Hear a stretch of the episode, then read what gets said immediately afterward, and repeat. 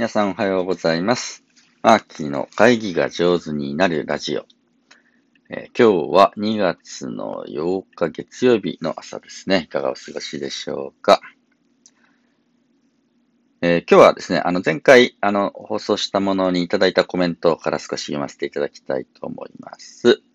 あの、おとといの配信ですね。え会議やその団体の文化を表すという回のコメントでこういうのをいただきました。えーこれは看護師の方ですかね。えー、ゆうさん。で、今日もありがとうございました。早速今日話した看護師仲間にも紹介しました。声がいいが彼女たちからの第一声でした。次回も楽しみにしています。だって嬉しいね。えー嬉しい嬉しい。いやー、やったー。こういう風にしてね、あの、お友達に紹介いただくのは本当に嬉しく思っております。えーもう一人看護師の方ですね。これはね、M さん。えー今聞いています。会議はその組織の文化を反映する。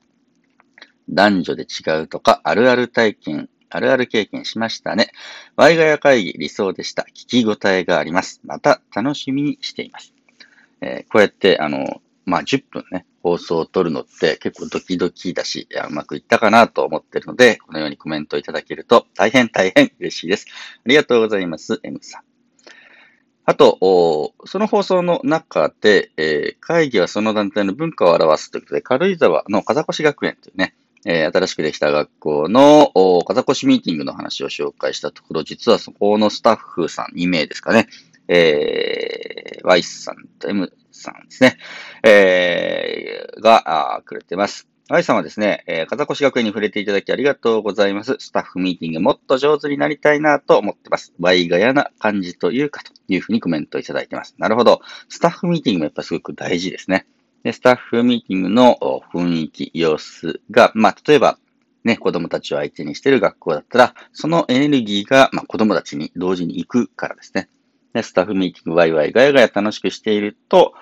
おーまあ、もちろんクラスというかね、こう学校運営もワイワイガヤガヤ楽しくなっていくという傾向にあると思います。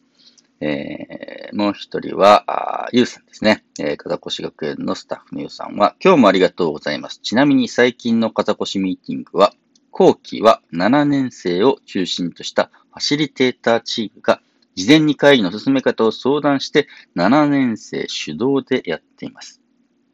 これわかりますかね？全校集会の仕切りを誰がするのかっていうことなんですけれど、えー、これ、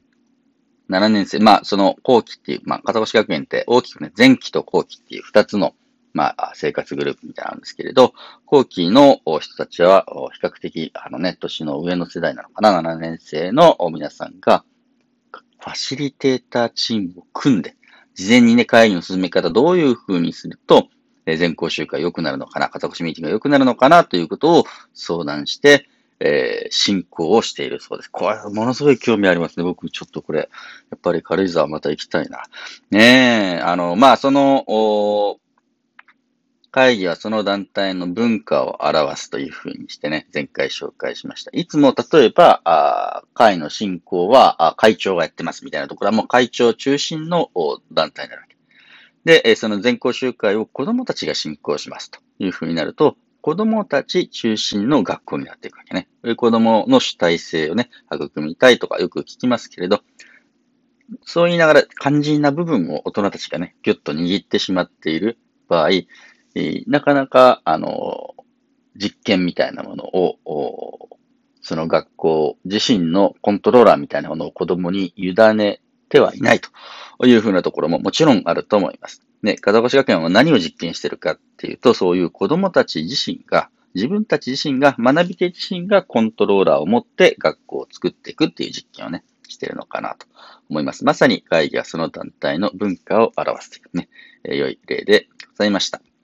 皆さんコメントありがとうございます。えーフォローいただけても、本当にねシェアいただいても大変嬉しく思います。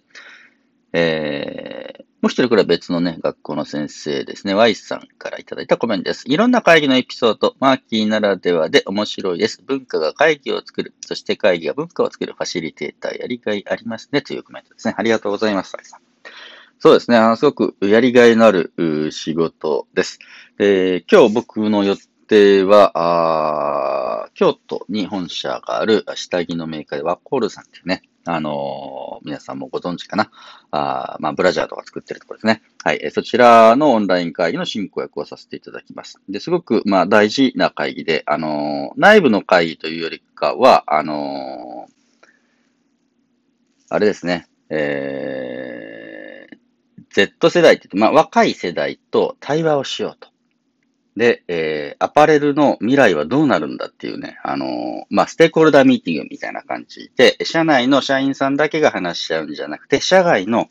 方と意見交換しながら、この先どういう世の中になっていくのかな。で、企業は一体何をしていったらいいんだろうというふうなことをディスカッションする、えー、話し合いであります。